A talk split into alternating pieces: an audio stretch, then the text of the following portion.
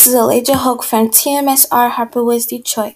During one of Belarus' many protests, the police chased and brutally detained peaceful protesters.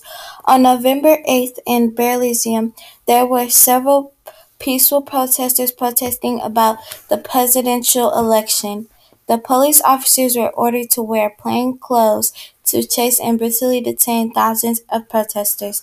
The police were shooting off water cannons on the protesters. It all started off as a peace as peaceful protesting till the police came and started brutally detaining people. This is Elijah Hoke from TMSR Harper Woods, Detroit.